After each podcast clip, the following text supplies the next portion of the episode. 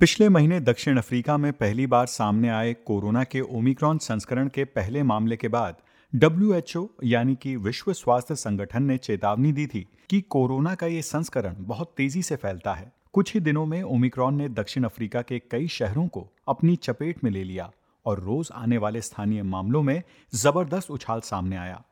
चिंता की बात यह है कि रोज आने वाले कोरोना मामलों में 90 प्रतिशत ओमिक्रॉन के हैं। आपको बता दें कि इस वक्त 45 से ज़्यादा देशों में ओमिक्रॉन के मामले देखे जा चुके हैं। विशेषज्ञों का मानना है कि क्योंकि ओमिक्रॉन का संचारण बहुत तेज है, इसलिए आने वाले दिनों में विश्व के सभी देशों में जहाँ ओमिक्रॉन पहुँच चुका है, वहाँ कोरोना मामलों में वृद्धि की संभावना है और स्वास्थ्य अधिकारियों को इसके लिए तैयार रहने की ज़रूरत है। विशेषज्ञ अभी भी कोरोना को पूरी तरह से समझने की कोशिश कर रहे हैं, लेकिन शुरुआती जानकारी के अनुसार ओमिक्रॉन पर कोविड 19 टीका असर दिखा रहा है और ये आपको गंभीर तरह से बीमार होने से बचा सकता है।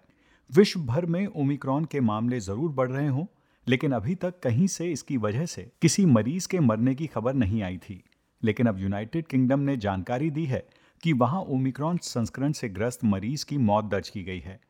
इस बीच यूके में एक बार फिर रोज आने वाले कोरोना मामलों में उछाल आया है। साथ ही अस्पतालों में भर्ती मरीजों की संख्या में भी वृद्धि देखी जा रही है।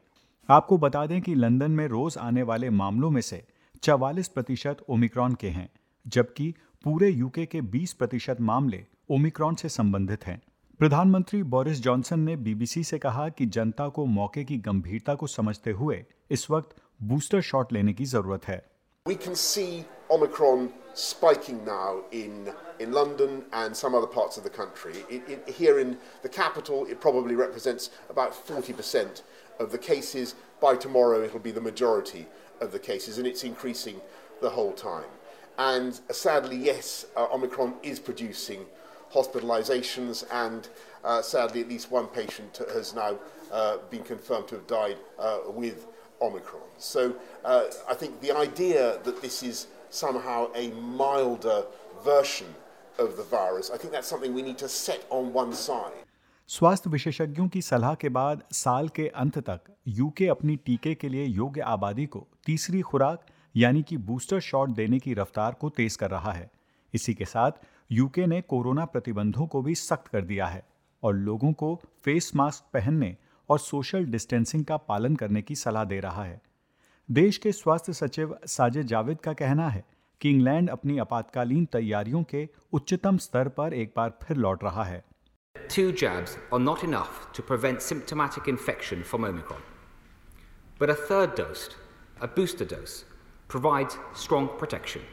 with analysis by the UK Health Security Agency showing a third dose is 70% effective at preventing symptomatic infection, and we expect the booster to take effect more quickly than the second dose.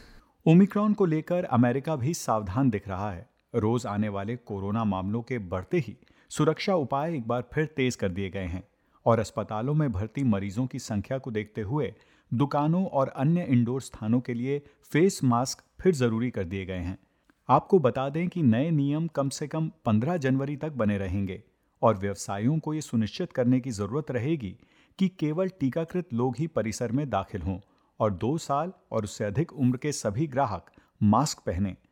नए नियमों का पालन न करने पर सख्त कार्रवाई करते हुए लोगों को एक हज़ार डॉलर तक का जुर्माना भी भरना पड़ सकता है। जूडी विल्सन एक न्यूयॉर्क निवासी हैं, जो कहती हैं कि नए प्रतिबंध सही हैं।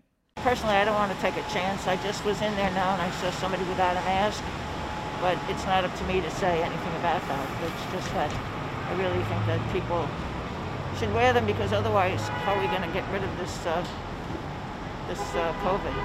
America के बाद अगर बात करें कनाडा की तो यहाँ भी अधिकारी चिंता व्यक्त कर रहे हैं कि आने वाले दिनों में कोरोना के नए संस्करण के कारण देश में एक बार फिर रोज आने वाले कोरोना मामले बढ़ सकते हैं देश की मुख्य सार्वजनिक स्वास्थ्य अधिकारी डॉक्टर थेरेसा टेम ने अपनी वार्षिक रिपोर्ट में खुलासा किया कि कनाडा महामारी के लिए तैयार नहीं था और अब हमें आगे के लिए तैयार रहने की ज़रूरत है डॉक्टर थेरेसा ने ग्लोबल न्यूज़ को बताया कि उन्हें आशंका है कि आने वाले दिनों में कोरोना मामले बढ़ेंगे So what we're seeing in Ontario, um, I expect to be seen in other areas of the country as has been seen in Europe and other areas of the world.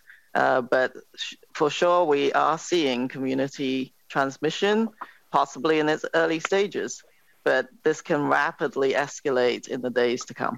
प्रधानमंत्री Justin Trudeau ने भी माना कि आने वाले दिनों में स्थिति बिगड़ सकती है और देशवासियों को टीकाकरण और स्वास्थ्य सलाह का पालन करने की जरूरत है As we look at Christmas and the holidays coming, people need to be listening to public health advice and making decisions that minimize their risks.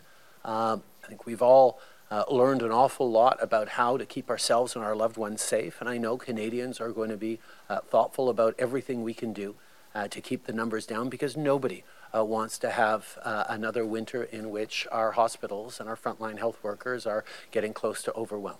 S news से हाना कौन की रिपोर्ट को हिंदी में पेश किया है विकास सवाना ने